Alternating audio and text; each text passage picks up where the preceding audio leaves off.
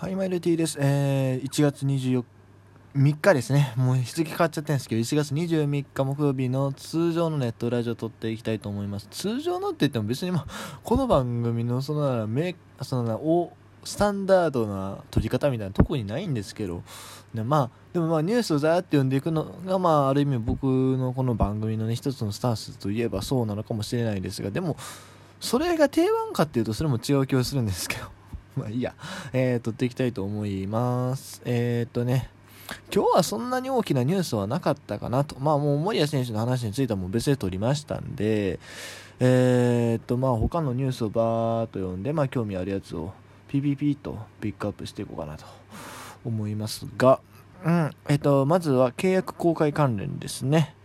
えー、まあ、まずソフトバンクなん、まずソフトバンクというか、まあ、ソフトバンクだけなんですけど、えっと、まずマッチね。まずマッチ。熱いですね。増田野弘選手は5000万アップ。この年で5000万アップかすげえな。4億5000万プラス出来高の2年契約。おー、なるほど。はいはいはい。で、会見に同席した代理人が弁護士な、弁護士をつけてやってるんですね。まあ、アメリカでは、あの、代理人が弁護士資格持ってることはよくあるらしいんですけど、日本だとね、今のところなかなかない。誰だったっけ？あの、北村弁護士をつけてた選手がいたような気がしますが、あれ誰やったかな？なんか巨人の選手でなんかそんな人がいたような、巨人じゃなかったかな、まあいいや。するんですけどね。えー、まあ、このマッチもこの中村さんっていう女性の弁護士の方と、を代理人して、えー、まあ、契約公開を行いましたと。まあ、複数の契約案が出てたらしくて、まあ、それで、まあ、どれを選ぶかっていうのとかでも時間がかかったっていうだけ。別にね、まあ、マッチ自身がそのソフトバンクの評価が気に食わなかったとかねそういうわけではないですしもちろんま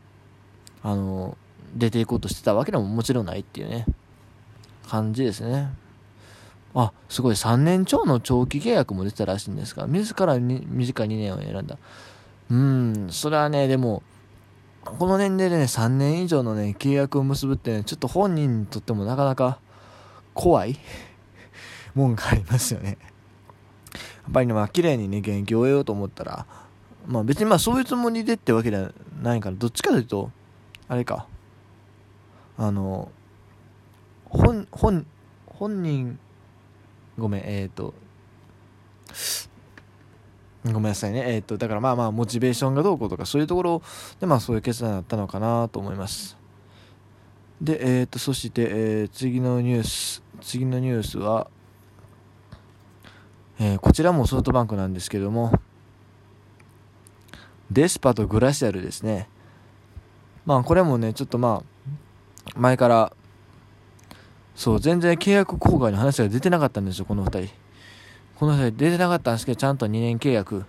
を、えー、結び、2年契約じゃない、2年契約です。2年契約、それぞれ2年契約結んだということです。ごめんなさい。今余計な音が入りましたが、すみません。えっ、と、これパソコンの通知音ですね。えー、そう、やっぱね、あの、だから誰か、コラスか。コラスが、えー、メジャーに亡命、メジャーに亡命っていうか、まあ、キューバから亡命して、それでまあ、ソフトバンクからまあ、と契約してる状態やけど、まあ、メジャーリーグに行くっていうね、話が出た中で、このね、まあ、デスパとグラシアルがどうなるんかなと僕は結構注視してたんです。まあ、他にもキューバ人選手いますけど、まあ、この辺り、まあ、年齢が結構いってるんですね。33、34なんで。まあ、でも、ほんまにまあ、最後、まあ、この年齢なら、まあ、ギリギリメジャーに行けなくもないじゃないですか。まあ、給料的には下がってくるけれども。し、まあ、いろいろリスキーではあるけど。だから、あの、もしかしてこの二人も実は、みたいなことあるんちゃうかって正直思ってたんですけど、全然その心配はなかったですね。えー、ちゃんと2年契約を結んで、えー、それもソフトバンク残留という形でね、ソフトバンクでもね、今年新たにまた外国人取ったりしてて、えー、来年どういう運用するのかすごい注目ですね。確か一人、外野手かなんか忘れて結構なんか、白人かなんかのね、アメリカかどっかの選手だから、いわゆるその若手の外国人枠じゃなくて、普通の戦力としての外、普通の戦力っていうか、即戦力としての外国人選手をね、一人取ってたような気がするんでね、そこら辺どうするんかなという気もしますが、まあでもやっぱり、ね、このデスパグラシアル外せない、特にグラシアルはね、まあ年齢34って結構言ってますけど、うん、普通に出たらもう去年なんか、ね、三冠王いってもおかしくない。まあ、それは言いかな。でも、打率もホームランも、打点もしっかり残す選手なんでね。し、しかもユーティリティじゃないですか、一応。まあ、サードもできるし、えー、外野もできる、レフト、ライト、ライトどうなのかな。まあまあ、できるっていうね、すごい優れた選手なんでね。この選手がもっと早く日本に来たらややばかったと思いますよ、グラシアルは。うん。まあ、これからもまた、ね、来年以降もね、パ・リーグで暴れ回るんでしょうけどね。まあ、この2人が残ったらね、やっぱ、他球団、パ・リーグ他球団的にはすごい厄介ですよね。はい、ということで、えー、まあ、とりあえずソフトバンクのお話はこんなもんですかね。で、今日はね、そんなに話もないんですが、えー、ちなみに明日のプロ野球の予定としてはですね、えー、楽天イーグルスが、えー、新しいユニフォームを発表するそうです。楽天はね、実は去年、えー、ユニフォーム変えたんですよ。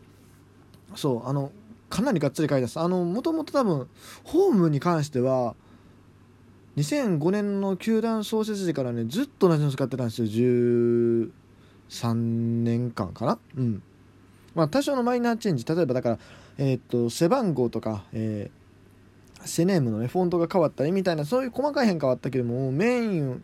ていうか、まあ、ほぼほぼ一緒のやつをずっと使ってきてて、まあ、ビジターも1回変わったぐらいやったんですけど、それを去年ですね、まあ、大幅に刷新しまして、なんだろう、すごいイケてる感じになってたんですよね。なんか、ちょっとクラシカルっていうか、まあ、流行りの、分かります？なんとなく、その、なんだろう。うーん、表現難しいな。だからなんだろう、その、あむ、すみませんね、言語化が下手で申し訳ないんですけど、うーんまあまあそういうことですようん ちょっとクラシカルというかちょっとなんか伝統感あります的なデザインがちょっと今流行りじゃないですかバリバリのそのなんだろう。新しい感じですじゃーんじゃなくてね。でそうそれで、まあ、去年書いたところだったんですけどもどうもなんかユニフォームのねサプライヤーが変わるらしくてそれであの新しいユニフォームが来明日発表明日というかもう日付変わってるの今日ですけど発表されるらしいです。まあ多分そんな変わんないですけどね。さすがに去年変えてまた今年もガーンって変えますとはいかないでしょうし、うん、ただ一個気になる点としては、えー、あれですね台湾のラミゴモンキーズがまあ楽天モンキーズになりましてそれでまあ向こうがその楽天仕様のユニフォームになったんですよね。それが日本の球団とは割と違う感じやったんですよ。日本の球団よりも楽天を押してきたユニフォームだったんですね。なんでまあだからホームはおそらくまあ今の楽天イーグルスのね、あの、ユニフォームとそんなに変わらないと思うんですけど、ビジターは結構ね、なんか寄せてくる気がする。特に、僕の予想ですけど、あくまで予想ですけど、あの、帽子のとこ、帽子のとこ E マークじゃないですか、今。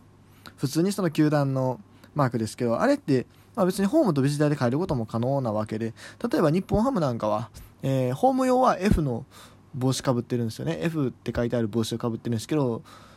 ビジター用は北海道の H のあの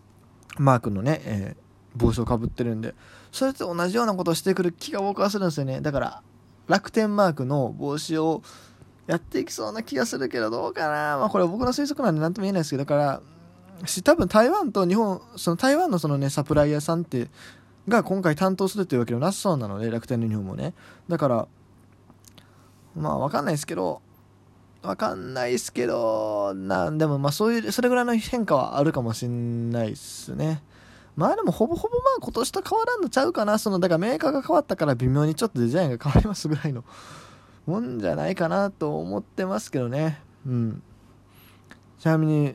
えー、発表場所が楽天、えー、仙台駅の東西自由通路らしいですね。駅でやるんですね。まあいいと思いますが。